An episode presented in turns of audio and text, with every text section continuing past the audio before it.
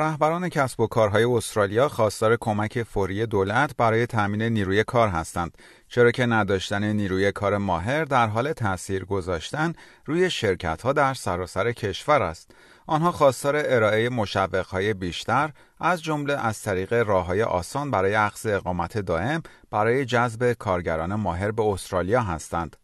در همین خصوص من مهدی قلیزاده و همکارم کسند رابین در شبکه اسپیس گزارشی تهیه کردیم که تقدیم حضورتون میشه.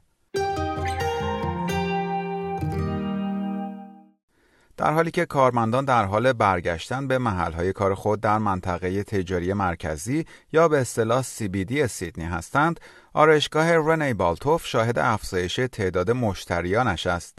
اما خانم بالتوف می‌گوید در تامین نیروی کار برای پاسخگویی به این افزایش تعداد مشتریان با مشکل مواجه شده است.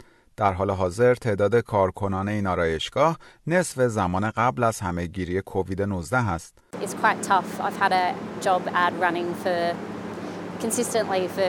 Three years and I have had hardly any applicants.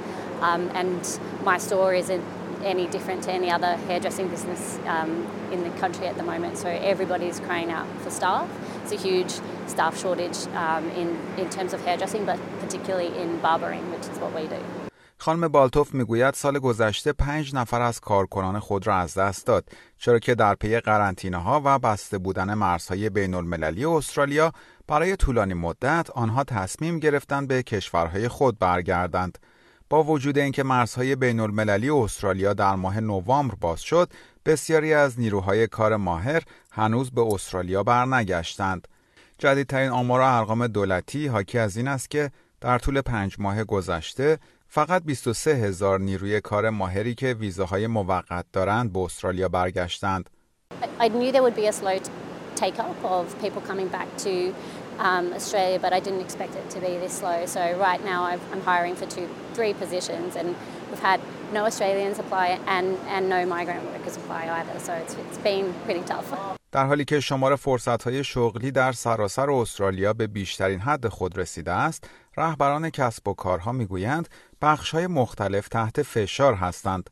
اینز ویلکاکس رئیس گروه استرالیان اینداستری است.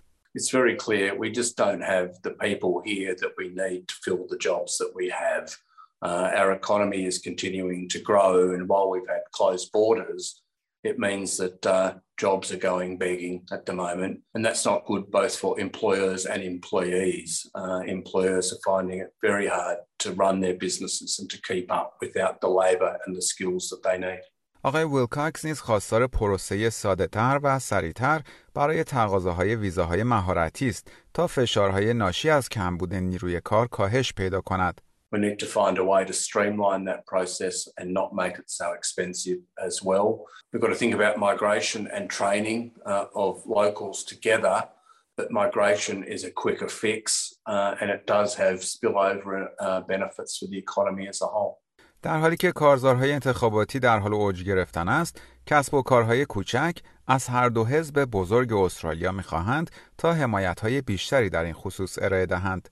الکسی بوید رئیس شورای سازمانهای کسب و کارهای کوچک استرالیا می‌گوید کمبود نیروی کار به این معنی است که کسب و کارها نمی‌توانند توسعه پیدا کنند یا نوآوری داشته باشند. Small businesses are expected to um, accelerate, to grow the economy, to get back up on their feet quickly. We simply can't do that without the workers. And what's going to happen is that small businesses will contract. They'll restrict their hours, they'll restrict the number of products and services that they offer.